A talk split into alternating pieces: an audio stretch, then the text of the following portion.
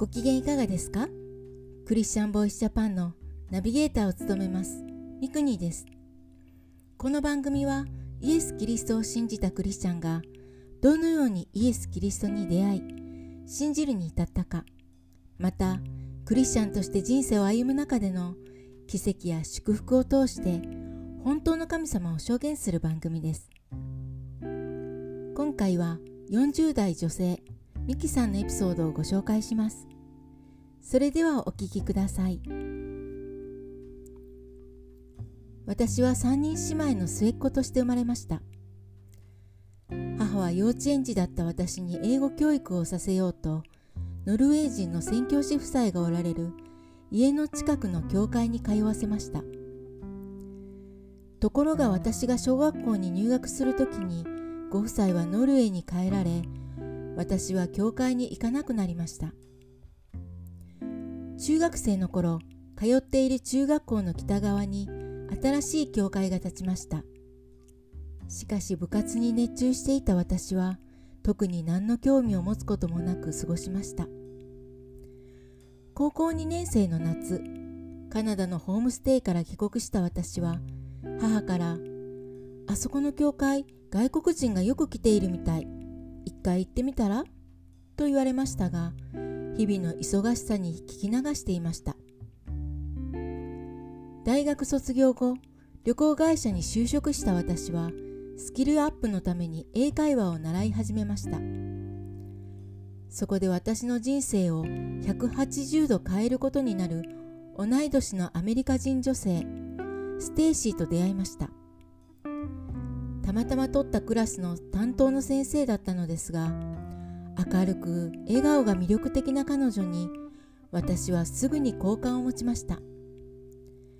また不思議なことに彼女の話す英語は他の先生たちよりも聞き取りやすかったので自然と彼女のレッスンを取りたいと思うようになりました。ある日ステイシーが私のレッスン担当になった授業で彼女から今日でこの英会話教室を辞めること。辞めて教会のチャーチスクールの先生になることを聞きました。残念に思いましたが嬉しそうなステイシーの様子に笑顔でお別れを言いました。ところがお別れした後偶然帰りの電車の中で同じ車両に乗り合わせました。そこで終わるはずの関係が実はこの電車から新たな関係が始まったのです。車内で話す中でステイシーと私の家がすぐ近くだったことが分かり驚きました。そして私たちは個人的に会う約束をし携帯電話の番号を交換しました。教師と生徒という関係から友達になった瞬間でした。その時ステイシーから1枚の教会のパンフレットをもらいました。これから彼女が働くチャーチスクールがある教会です。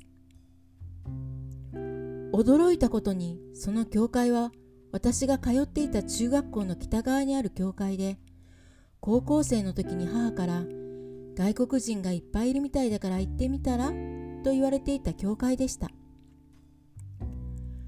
私は早速ステイシーと約束し水曜日のイベントに参加しました。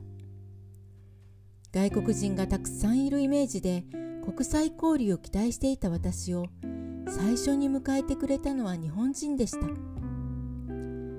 外国人との出会いよりもむしろ日本人との出会いが多く最初は戸惑いました。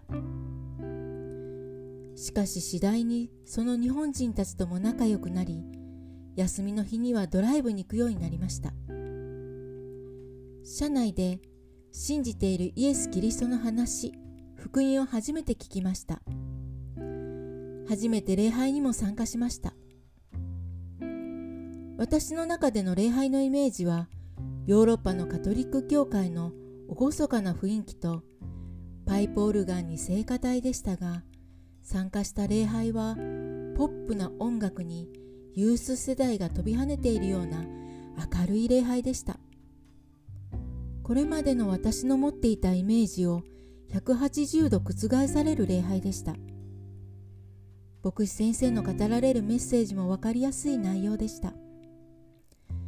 次第に皆さんと仲良くなり教会に行く機会も増えました。聖書についての学び会をしてくださいましたがあなたはイエス様を信じますか？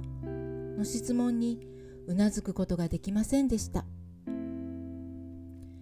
る日信じることができない自分の心と会うたびに仲良くなるクリスチャンの友達との間でだんだんと心が苦しくなり今日で教会に行くのを最後にしようと決めて礼拝に出席しました。しかし礼拝の最後にここで信じるって言ったら私は何か変わるのかな？という思いになり気づけば信じてみたい。と言っていました。いかがだったでしょうか？実はこのエピソードには続きがあります。次週はクリスチャンになったけど本当にイエス様を信じられてるの？というタイトルでその後のミキさんの葛藤と確信の体験をご紹介します。次回もお楽しみに。聞いてくださるすべての人の上にイエス・キリストの祝福がありますように。なお YouTube でもエピソード1から動画とテロップをつけて随時配信しています。ぜひこちらもご覧ください。チャンネル登録もよろしくお願いします。